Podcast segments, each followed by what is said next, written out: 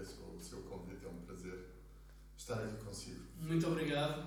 Uh, foi Primeiro-Ministro uh, de Portugal durante seis anos, Secretário-Geral do Partido Socialista, uh, foi também, antes de se tornar Secretário-Geral do PS, foi também Ministro do Ambiente, no tempo do engenheiro António Guterres como Primeiro-Ministro, e depois, a partir de 2005, em 2004, torna-se Secretário-Geral do Partido Socialista e em 2005 ganha a primeira maioria absoluta do Partido Socialista.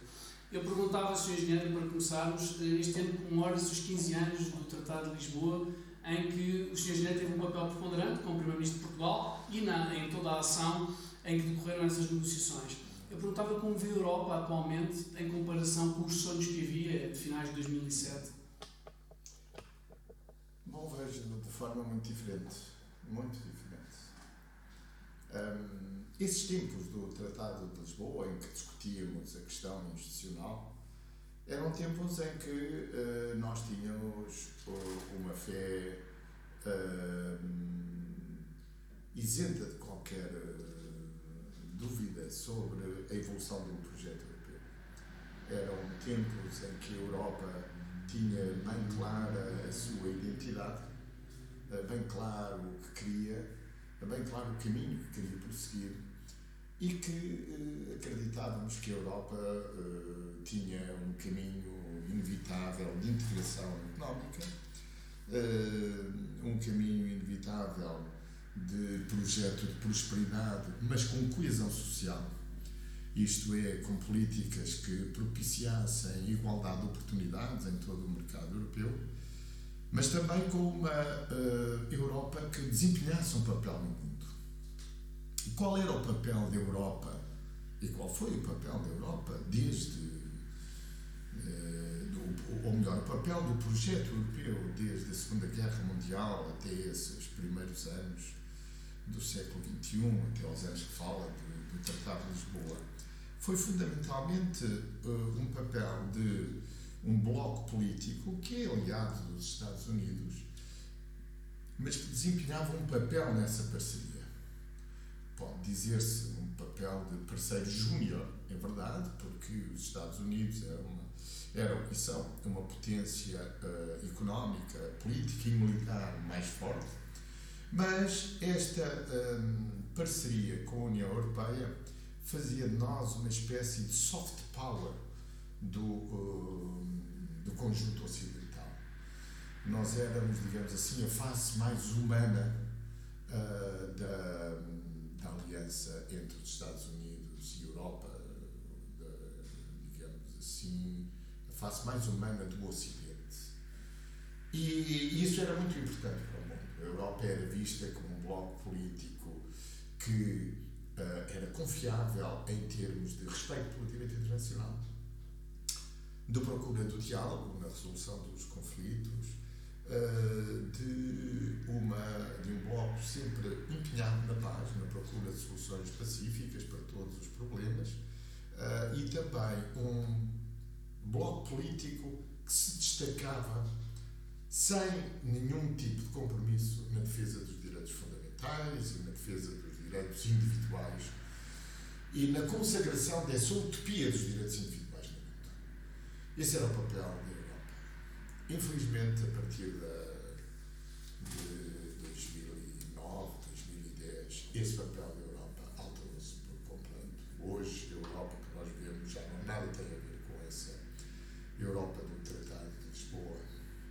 O Tratado de Lisboa foi um pequeno avanço, enfim, nós nessa altura confiávamos que a Europa era uma construção de pequenos passos, mas sempre numa boa direção. A partir da da crise financeira de 2009, a Europa começou, podemos hoje dizer, enfim, já há alguns anos, isto é já quase história, a andar para trás. A andar para trás em vários domínios. A andar para trás, em primeiro lugar, porque eh, todo o, toda a resposta à crise financeira europeia foi um erro, um erro político e um erro económico. Uh, a resposta à crise foi na Europa baseada na política da austeridade e isso teve uma consequência terrível no projeto europeu, porque pôs o centro contra a periferia, o norte contra o sul, uh, os países mais fortes uh, contra os países com maiores dificuldades. Uh, a ideia de coesão perdeu-se, a ideia de unidade perdeu-se e esses anos de austeridade, que foram fundamentalmente de 2008 e 2015, foram anos horríveis, em que basicamente houve na Europa um ajuste de contas da direita com aquilo que tínhamos feito. Talvez o aspecto mais importante fosse este: nós na Europa deixámos de falar do modelo social europeu. E a agressividade ideológica da direita, nessa crise uh, financeira, uh, foi uma agressividade tal que quis transformar aquilo que foi uma crise económica, ou melhor, uma crise financeira e económica, causada pela irresponsabilidade dos mercados financeiros, numa crise provocada pela irresponsabilidade dos Estados gastadores. Isso foi uma mentira, uh, foi uma das grandes mentiras, uh, mas que levou, que teve consequências. E as consequências foram essas. Isto é, em vez de apontarmos o dedo ao responsabilidades dos mercados financeiros, começou-se a apontar o dedo aos, direitos aos, aos, direitos sociais e à necessidade, como a direita dizia nessa altura, e era, digamos, um dogma da política europeia, à necessidade de reformas estruturais. Eu aprendi nessa altura que essas reformas estruturais, entre aspas, que a Europa falava, não eram outra coisa que não fosse redução dos direitos dos trabalhadores e menos apoios sociais. Basicamente, isso foi uma vitória das ideias neoliberais mais radicais em toda a Europa. Porque a Europa estava preservada disso, de certa forma. Eh, porque desde a Segunda Guerra Mundial que o consenso europeu era fundado também numa ideia de Estado social, de um Estado de bem-estar, de um Estado que procura, através das políticas de redistribuição, promover uma mais justa repartição das riquezas e também uma igualdade de oportunidades. Tudo isso uh, se desfez a partir de 2011. E essa história está mal contada, e principalmente está mal contada aqui no nosso país. Porque, mal contada na, na Europa, pois a esquerda não conta essa história. A esquerda desistiu de si própria, digamos, ao longo desses anos.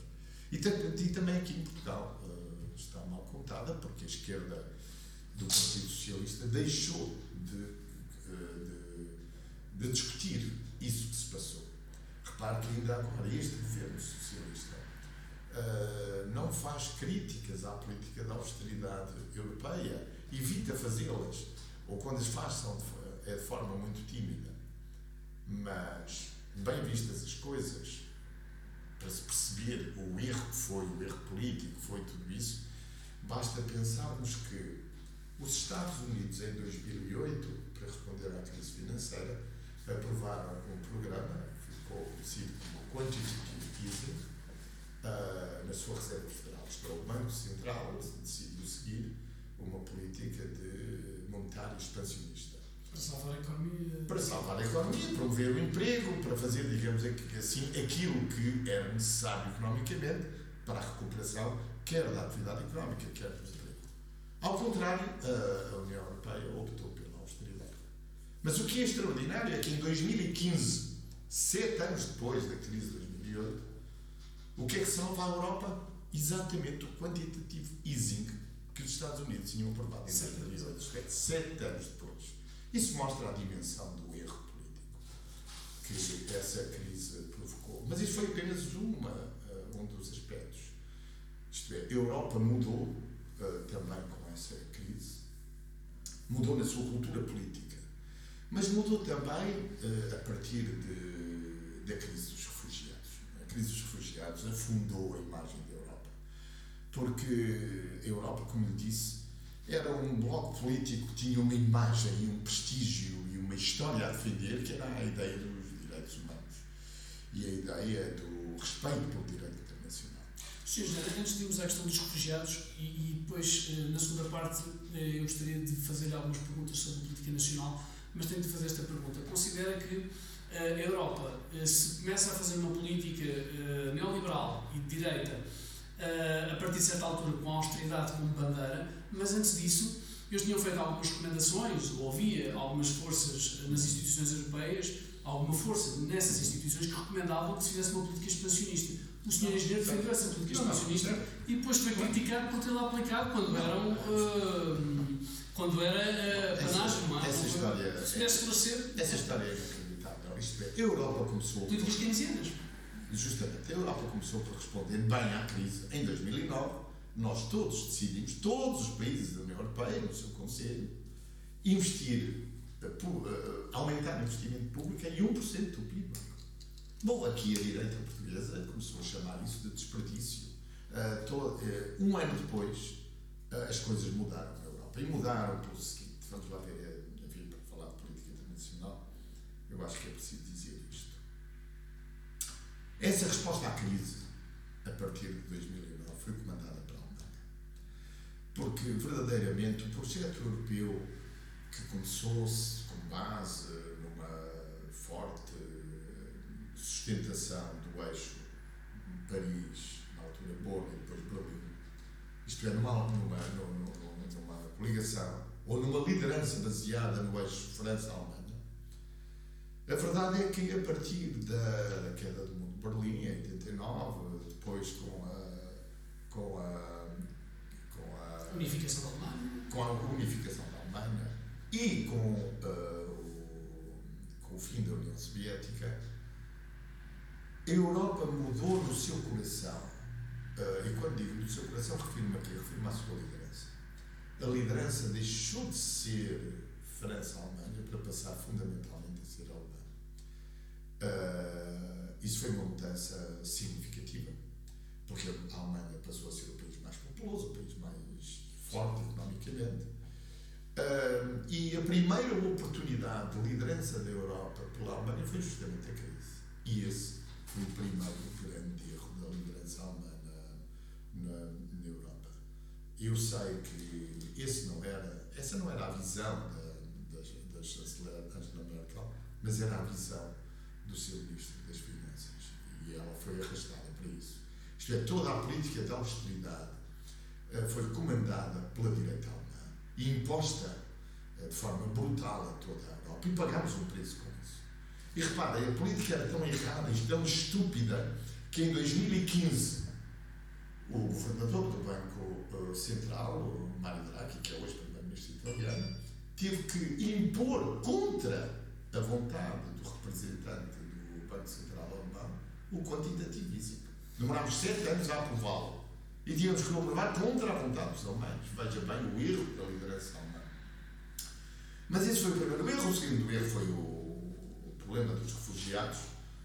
Uh, e essa conjugação desses dois grandes problemas, o erro dos refugiados, refiro-me, a não cumprir as normas internacionais, não cumprir o direito internacional, a ter uma, uma, um discurso europeu de ostensivamente virado para uma certa preocupação com a imigração, com o outro, com o estrangeiro, com a, as fronteiras. Veja bem que aqueles refugiados vão à construção de novos muros na Europa à procura.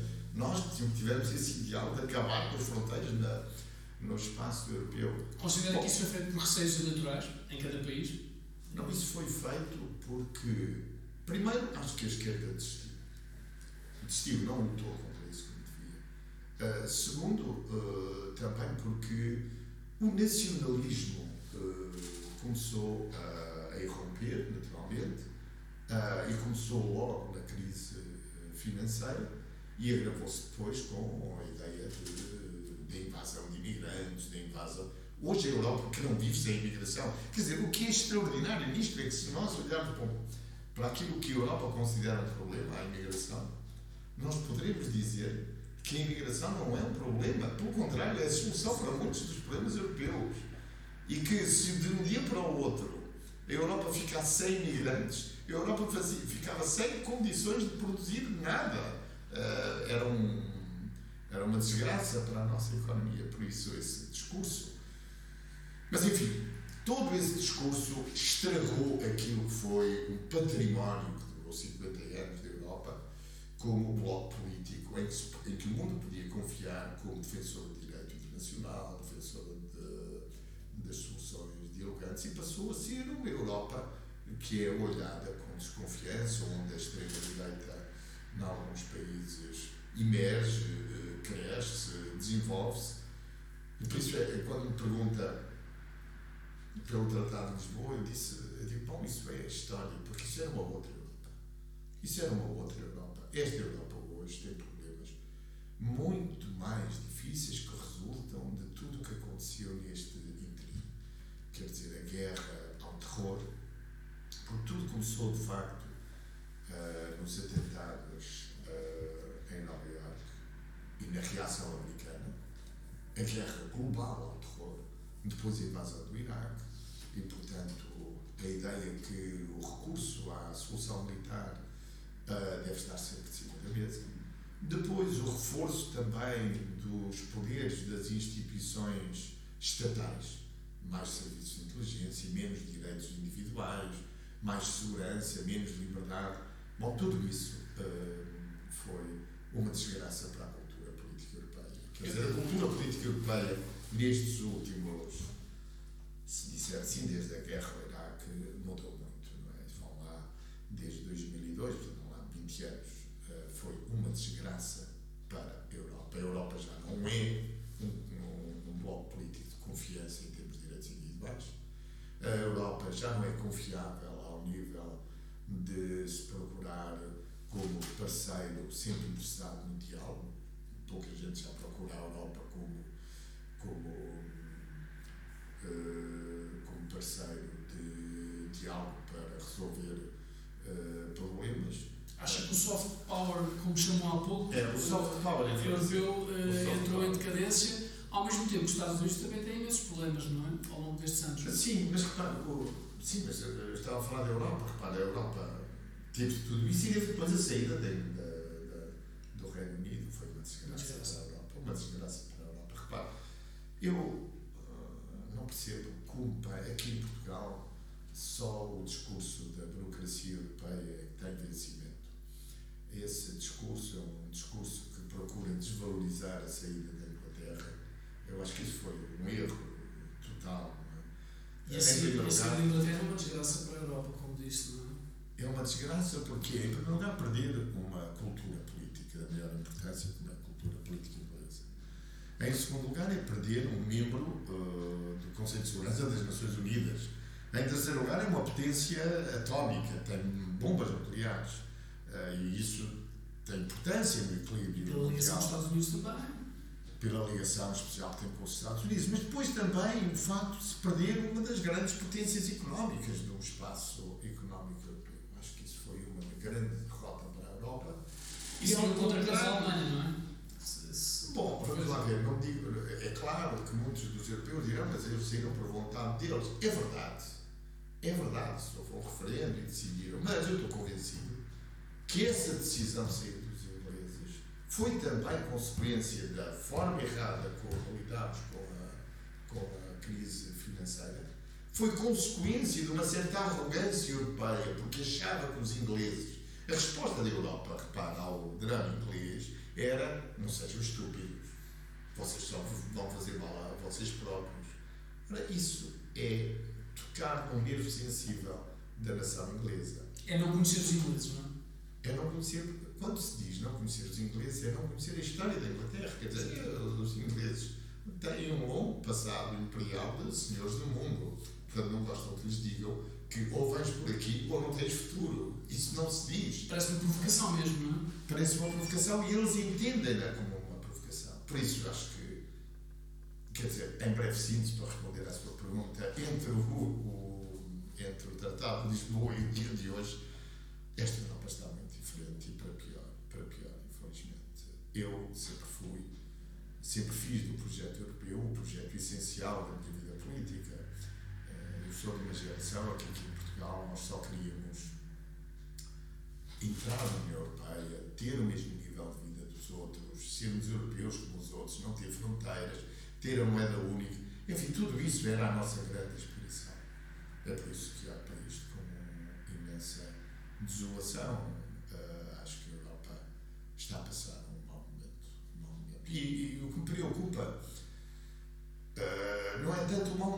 movimento passam muitos blocos políticos, muitas nações, mas é não haver consciência desse movimento, é não haver uma crítica a esses movimentos, é não haver um debate sobre esses movimentos. Repare que ainda hoje se olha para a política da austeridade, não reconhece que foi um erro. Como se tivesse. Eu vejo alguns uh, políticos portugueses de esquerda ainda felicitar a direita portuguesa por aquilo que fizeram. Quer dizer, aqui em Portugal, a direita portuguesa desejou a nossa a, a intervenção externa, quis que nós pedíssemos ajuda, fez tudo para criar a crise política, quase que, digamos assim, chamou o FMI, queria a intervenção, porque queria aplicar a sua, a, o seu programa político de privatizações, de redução dos direitos sociais, de redução dos direitos trabalhistas, dos direitos do trabalho.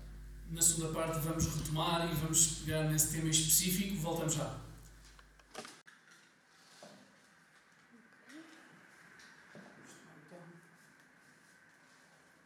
Posso?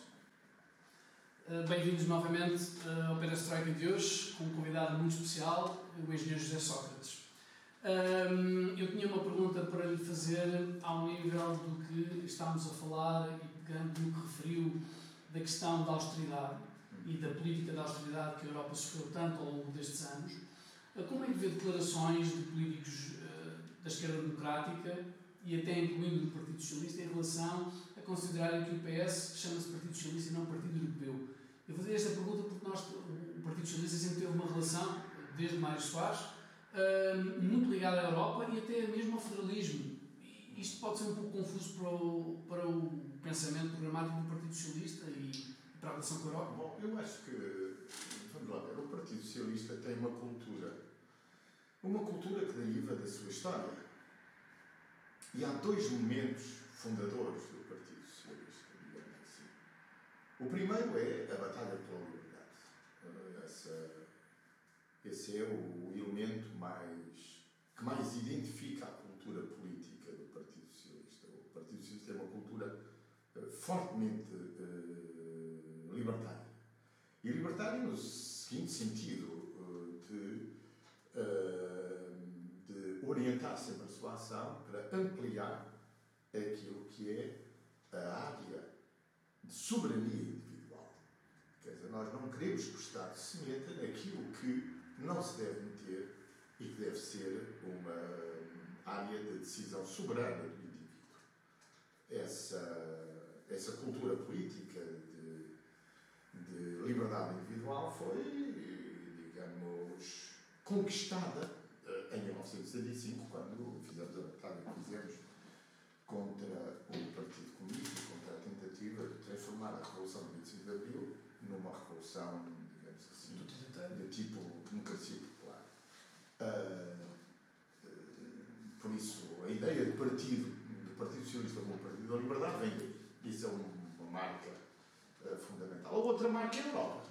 O Partido Socialista sempre teve um projeto de desenvolvimento uh, e de afirmação de Portugal no mundo através da Europa e da construção do projeto europeu. Portanto, quem diz que o Partido Socialista não é um partido europeu, não conhece a história do Partido Socialista, está equivocado quanto a isso e tem que ler um pouco mais e porventura serão demasiado novos para se lembrarem disso, talvez. Uh, mas o Partido Socialista é um dos grandes partidos europeus uh, na, na, na, Europa. Uh, sem isso, o Partido Socialista perde parte da sua identidade. Como digo, eu acho que o projeto da União Europeia, da partilha de soberania feita em tempo de paz, é uma empresa muito ousada, muito. Uh, nunca tal foi feito na história. Os movimentos de integração foram sempre feitos com violência. E por isso eu considero esse projeto político da União Europeia como um dos projetos mais generosos e mais ambiciosos de todos os projetos políticos no mundo. Uh, por isso estou muito ligado a isso. Acho que o Partido Socialista tem essa cultura fortemente enraizada de ser um partido muito defensor da sabe, enfim, tudo está um pouco em transformação e também o Partido Socialista, claro está. Eu fico mais preocupado quando vejo dirigentes da esquerda uh, portuguesa pactuarem com a ideia da, da, da, austeridade, como se isso não tivesse sido uma desgraça para a Europa. É? Hoje, quem olha com objetividade para essa história económica da Europa entre 2008 e 2015 uh, percebe o erro que foi cometido. Mesmo a propósito desta nova crise, sanitária, já ouvi o Primeiro-Ministro dizer que, bom, esta crise é diferente da anterior porque esta crise, em primeiro lugar, veio de fora, é exógena. Segundo lugar, esta crise uh, atinge todos. Uh, e uma terceira característica que já nem recordo, uh, enfim, não sei que referência que ele fez para distinguir esta crise da anterior. Bom, isso não é verdade. A crise financeira veio de fora, foi exógena, veio dos Estados Unidos e do comportamento dos mercados financeiros dos Estados Unidos e atingiu todos. Uh, e devia ter tido a mesma resposta que teve agora. Porque agora, felizmente, aprendemos.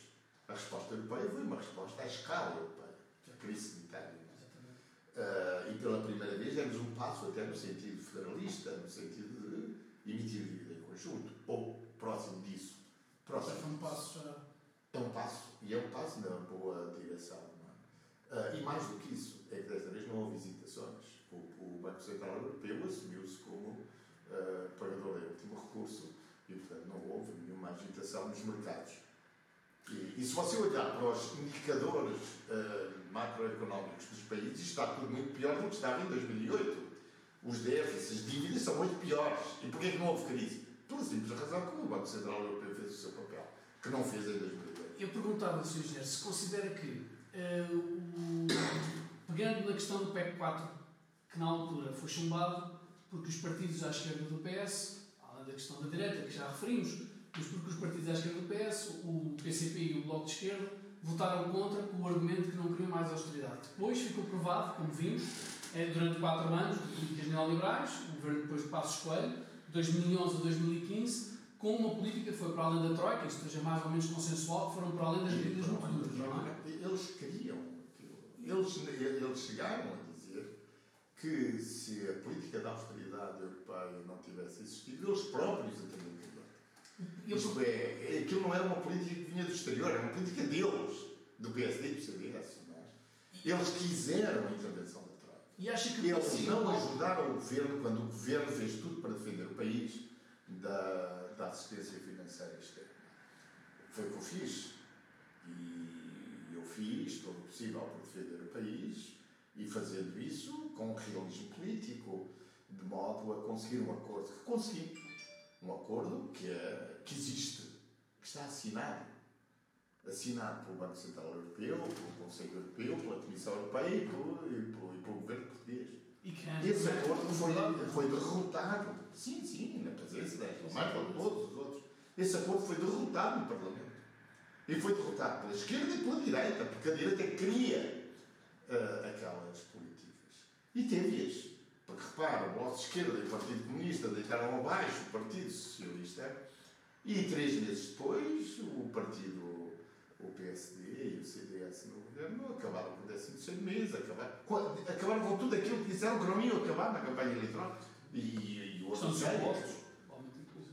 mais tarde, isso até já foi mais tarde, mas primeiro começaram por reduzir as despesas do Estado, criando uma dificuldade terrível à nossa economia. Por isso, eu quando vejo. Uh, quer dizer, o ponto é este: é que a direita criou uma narrativa para isso. Uma narrativa falsa. Disseram eles, ah, o Partido Socialista levou o país à bancarrota. Não, não é verdade. O país estava em condições difíceis, como estavam a maior parte dos países no mundo. Mas nós fizemos tudo o possível por não pedir ajuda externa e conseguimos. Quem provocou a crise política que obrigou o país a pedir ajuda foi o Parlamento, foi a direita e foi, a, foi o Bloco de Esquerda e o Partido Comunista. Essa é a verdadeira história. Que você não encontra ninguém dizê-lo. Eu continuarei a dizê-lo, lá está, mas sou uma voz isolada, porque o Partido Socialista deixou de defender isso. O Partido Socialista hoje não considera seu dever defender a verdade histórica. Acha que ele pode passar por cima disso e fingir, porque isso é só atacar os Sócrates. Porque, bom, sabe, um dia será a vez deles, não é? um disse na vez deles. O PC e o Bloco tentaram sabe, agora. Eu quando, eu quando, eu quando fui primeiro e fui o líder do PS, em todos os meus discursos eu sempre todas as políticas do, do, do PS, nos sucessivos governos, uh, e defendia todos os líderes do PS. Isso, essa cultura acabou. Acabou com o António José Segurmes e acabou com o António Costa. Uh, mas enfim, agora, em 2022, 10 anos depois, veja bem, ou quase 11 anos depois, voltaram a fazer o mesmo. O PC e o Bloco não aprenderam com a história. Bom, eu acho que agora, vamos lá, eles aprenderam, aprenderam, mas não aprenderam tudo. Porque o que aconteceu em 2015 é consequência de 2015. Eles perceberam que ou punham o PS no governo ou tinham mais a direita, mais uma vez a direita no poder. E então fizeram aquele acordo que ficou conhecido como o Acordo de Geringonça. Bom, mas agora em 2021 voltaram a fazer o mesmo erro. Foi um erro trágico para a esquerda. E um erro que eles pagaram, pagaram, uh, porque já tinham pago em 2011. Repara, em 2011. Sempre que eles prejudicam o PS, eles pagam. Pagam por isso. É melhor, quando eles se juntam à direita para derrubar o governo do PS, pagam por isso. O Bloco de Esquerda, em 2011, perdeu metade do seu eleitorado. Desta vez, perdeu quase dois terços. Tinha 19 deputados, agora tem muito menos. Tem 5. Sim, exatamente. É inacreditável. Não é? Perderam com aqueles deputados. O erro político que, que cometeram, a mesma coisa, o Partido Comunista. Claro, eu não quero entrar nesse debate, porque eu, para ser completamente honesto, eu acho que o fim da geringonça foi uma desgraça para a esquerda, foi um fracasso da esquerda. Uh, não quero entrar agora no debate sobre se quem é que foi inflexível ou quem não foi, não sei o suficiente para fazer um juízo sobre isso. Mas há algumas coisas que não compreendo. Por exemplo, não compreendo porque é que o Partido Socialista não aprova uma legislação laboral, uh, no caso do despedimento, com tempo, conceder a quem é despedido 30 dias por cada ano de trabalho. Sempre foi assim durante toda a minha vida. Agora é 12. 12. Tudo isso em consequência das políticas da direita, que quiseram impor isso. E já lá vão seis anos de governo socialista e isso ainda não mudou. Considera, é, considera que há aspectos, quer a nível nacional, quer a nível europeu, como, como referiu há pouco, há aspectos, há marcas da austeridade do período a nível europeu de 2008 ou 2009 até 2015 e no caso português de 2011 ou 2015, há marcas que ainda estão a poderar e que tem sido difícil à esquerda repor, eh, embora tenha havido reposição de rendimentos, mas repor, eh, refiro-me até mais a nível europeu, repor algumas das marcas identitárias que fizeram a história desde o pós-guerra até ao início do século XXI, marcas da esquerda, uma governação de esquerda. Eu estou convencido que ou isso será feito ou a Europa não tem futuro. Uh, eu sou dos que veem a história europeia desta forma. No pós-guerra, houve no fundamental um certo acordo entre a visão social-democrata ou a, a ideologia social-democrata, pode dizer-se assim, e, uh, digamos, os democratas cristãos. Uh, uns mais conservadores, outros mais progressistas, uh, uns mais, talvez, mais defensores do mercado livre, outros mais defensores da redistribuição, mas esse acordo foi feito à volta da construção do chamado Estado de Social e à volta daquilo que nós costumávamos chamar com orgulho na Europa o modelo social europeu. Esse discurso acabou. Porque a direita uh, uh, europeia mudou e radicalizou-se, tal como aqui em Portugal. As escolas de Chicago e os neoliberais. Sim, mas isso tudo, a Europa tinha sido preservada dessa, dessa, desse vento, dessa vaga, dessa deriva neoliberal. Uh, terrível nos anos 80 e 90, como foi a América Latina, os próprios Estados Unidos. mas Uh, se repararem, nas eleições de ontem, o que ficou absolutamente visível para mim, enquanto espectador, eu diria isto: acho que a direita radicalizou-se tanto uh, que um líder uh, razoável como o Rui Rio já não tem lugar nessa direita. Não querem o Rui Rio nessa direita, preferem votar no Chega, num partido salazarista, ou na Iniciativa Liberal, que é um partido no fundamental, profundamente neoliberal e radical. Também. Mas radical, como eles dizem, não é na defesa da liberdade, não. É na defesa da liberdade económica. Só aí. Porque quando se trata do Estado e do indivíduo, eles acham que o Estado pode fazer tudo ao indivíduo. Agora, na economia, o Estado não. No fundo, eles defendem essa ideia do, do mercado por todo lado. Pôr o mercado em todo lado. Até o Estado tem que funcionar com regras de mercado. O país é o mercado, não é? Na visão deles. O país é o mercado e. Vamos lá. Talvez se possa compreender isto melhor se dissermos assim. Há uma diferença entre o chamado neoliberalismo e o liberalismo clássico. O liberalismo clássico foi um movimento revolucionário, progressista.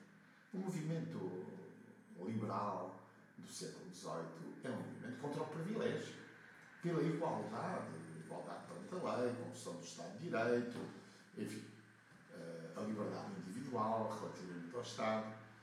E, nos aspectos económicos, esse liberalismo inicial era um liberalismo muito fundado na ideia seguinte, a de que a ideia é que há um espaço para o mercado um espaço para as políticas de soberania, as políticas públicas.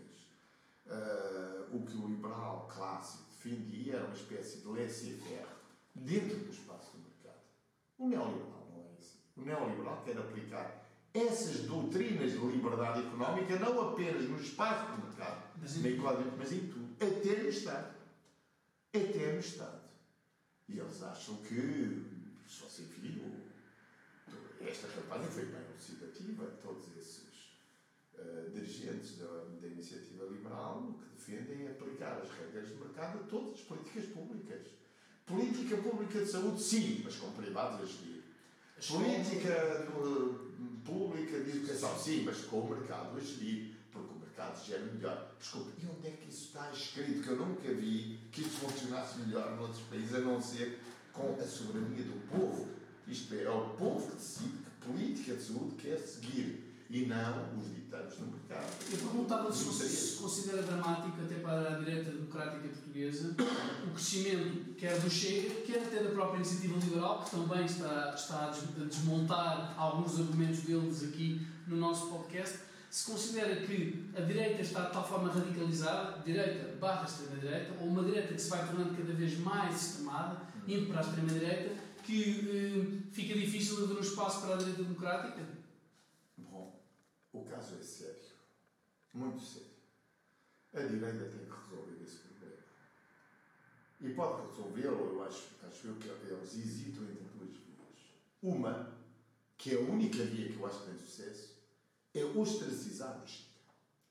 Não, nós convosco, com essa conversa, com esse salazarismo uh, do Deus, Pátria, Família e Trabalho, é? e das, das saudações e e, das rezas na igreja, nós não queremos isso. Isso não existirá connosco. Essa é uma via. Que foi um pouco a via que o Rui Rio, um pouco desajeitadamente talvez, tentou seguir.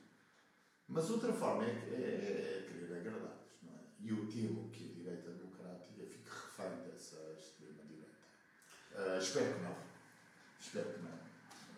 Enfim, eu tenho respeito pelo Rui Rio, acho que ele é um dirigente político de centro-direita profundamente respeitador daquilo que são os princípios orientadores, quer da, da formação do projeto da União Europeia, quer, digamos, aquilo que é o acordo constitucional que nós temos de um certo Estado de Previdência. Uh, mas não tenho certeza sobre os outros. Eu, eu, eu perguntava que agora, se o PSD for para um Congresso, poderá ter agora adversários, dado que o PS ontem teve uma grande vitória eleitoral, eles podem uh, defender uma radicalização, até porque alguns dos candidatos que foram contra o governo nos últimos anos têm posturas mais radicais, mais anti-PS, eh, muitas vezes coladas já a uma direita mais agressiva, e, e considera que isso será dramático para a direita portuguesa e até a própria para democracia. Para eles. E... Para a direita, sim, sim, sim. Eu o vejo nisto, repara, uh, o que explica a vitória do PS ontem é muito claro. Em primeiro lugar, o voto útil. E não apenas um voto útil, mas um voto de justiça à esquerda. Não. Nós não. Nós queremos castigar-vos. A vocês, voto de esquerda, e vocês, Partido Comunista, nós queremos o Partido Socialista, que o Partido Socialista se mantenha. É um voto de protesto uh, contra esses partidos. Mas houve também um certo eleitorado moderado que foi votar no Partido Socialista com medo que a direita pudesse substituir o Partido Socialista, ficando dependente do Chega. Considera que o antigo Presidente da República, Cavaco Silva, referiu uh, anteriormente, e fazendo algumas críticas, na minha ótica, a Rui Rio, considerava que o PSD nem devia falar do Chega, mas devia criticar obsessivamente, esta foi a minha leitura, o Partido Socialista. Sim, sim, sim. Esse é... artigo, do, esse artigo desse personagem político é muito curioso, porque ele deu o tiro de partida para que o PSD se fosse livre do Rio. Foi o que aconteceu, não é? E, portanto, imediatamente, alguns outros socialistas em Rio tomaram o seu lugar no palco político, que estamos nós a desafiar porque o nosso inspirador nos mandou que este é o momento. Uh, bom, enganamos. Rui Rio ganhou as eleições e perdeu-as agora desta forma porque uh, é muito, para mim, muito difícil de, de compreender que não seja assim. Isto é, o apelo que ele fez à direita para compreendam, se vocês querem evitar uma maioria do PS ou querem mudar, têm que votar no PSD. E não foi escutado. Não foi escutado. Uh, Chega tem 7,5%, o que é muito mais do que eu pensava que teria. Sempre achei que a direita salazarista teria 5, 5,5%. E depois o, o, a iniciativa liberal, que tem também 5%. Assim, é muito difícil construir uma alternativa ao PS. Uh, a verdade é essa. Mas a direita tem um problema estrutural. Mas porque o Chega é uma, é uma criação do PSD, dentro do PSD. Não é? André Ventura era dirigente do PSD. Era dirigente do PSD. O líder do PSD indicou para uma batalha autárquica, no qual ele começou a desenvolver as suas teses xenófobas, uma outra forma de dizer e por isso eu vejo que agora a direita está um pouco refém do chega. Tal como, por exemplo, não é, não é, nós não somos o único país, há muitos assim. O Brasil está na mesma situação. A direita brasileira não consegue ter uma candidatura que disputa democraticamente com o presidente Lula. Uh, isto é, a direita brasileira não consegue encontrar ninguém capaz de pôr Bolsonaro fora do segundo turno para disputar com o Presidente Lula entre a direita e a esquerda democráticas, aceitos internacionalmente. Isso não, não vai acontecer. E a disputa vai ser entre Bolsonaro e, e, e Lula, porque a direita está refém de Bolsonaro. Uh, criaram um monstro e agora tem que beber o cálice até ao fim.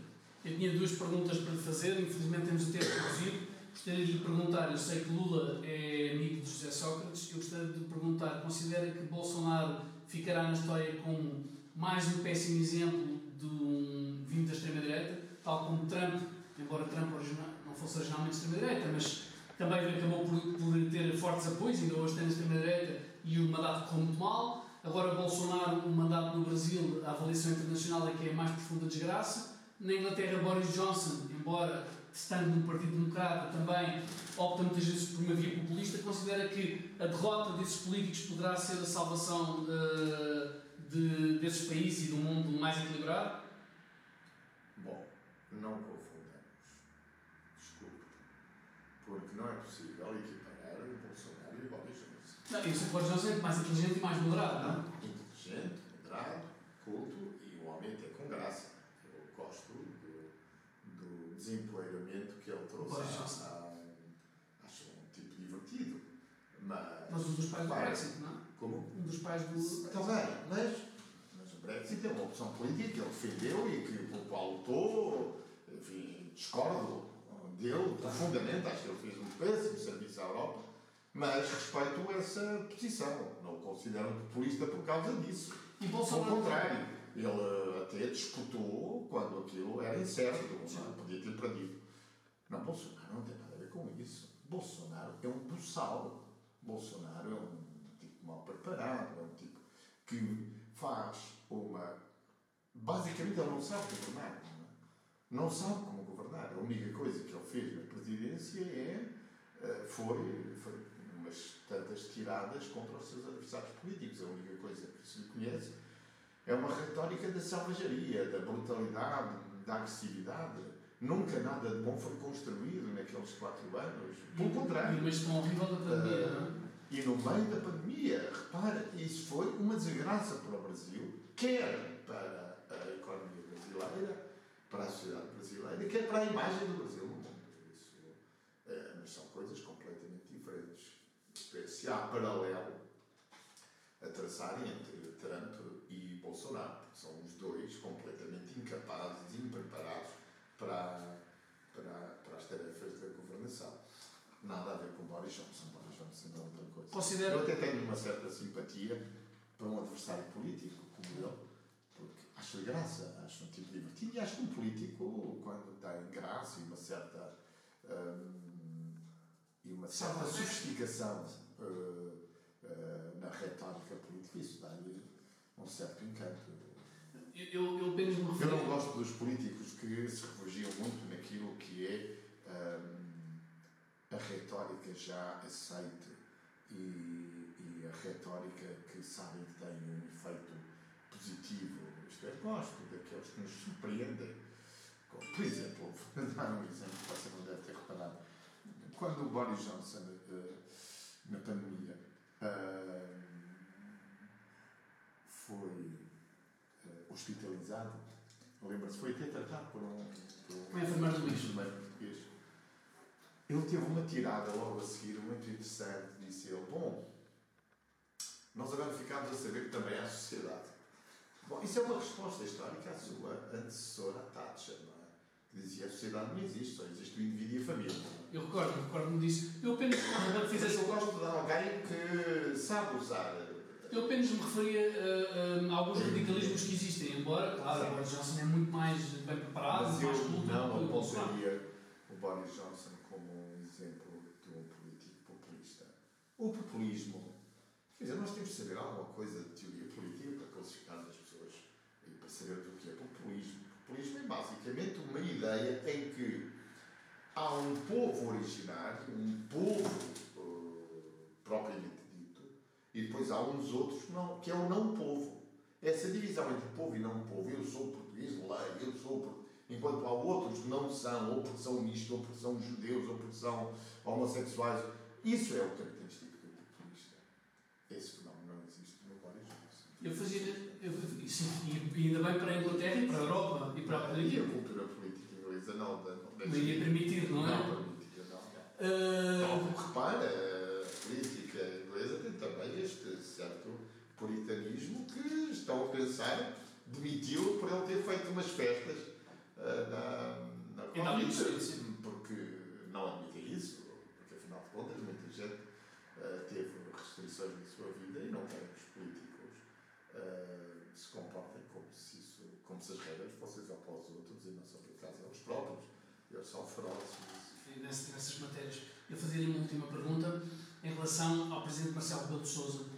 O Presidente Marcelo Rebelo de Sousa um, procurou uh, avisar o Parlamento de que se o orçamento não fosse aprovado, que uh, convocaria, partiria para o processo de novas eleições. Isto numa situação de pandemia em que a Europa e todo o mundo não é, vivem uma situação muito difícil, um contexto muito difícil. Considera que uh, isto teria sido um, um erro, embora Marcelo Rebelo de Sousa esteja tenha sido legitimado, novamente legitimado no ano passado com uma nova vitória nas presidenciais, uma vitória mais expressiva, mas considera que isto ter, teria sido um erro para os, os, cálculos políticos do Presidente da República, agora com a vitória do Partido Socialista, com maioria absoluta, embora ele defenda a estabilidade? Bom, é, eu, uh, já, em primeiro lugar, eu acho que a atuação do Presidente na questão do orçamento, eu acho que não tem, uh, não tem nada que se lhe aponte porque afinal de contas nós temos uma tradição política nos países europeus, é que a não aprovação do orçamento normalmente dá eleições antecipadas. Porque é muito difícil, se não há um acordo quanto ao orçamento, o governo fica numa posição de que não consegue governar. Não é? Uh, e o que o Presidente fez foi avisar os partidos disso.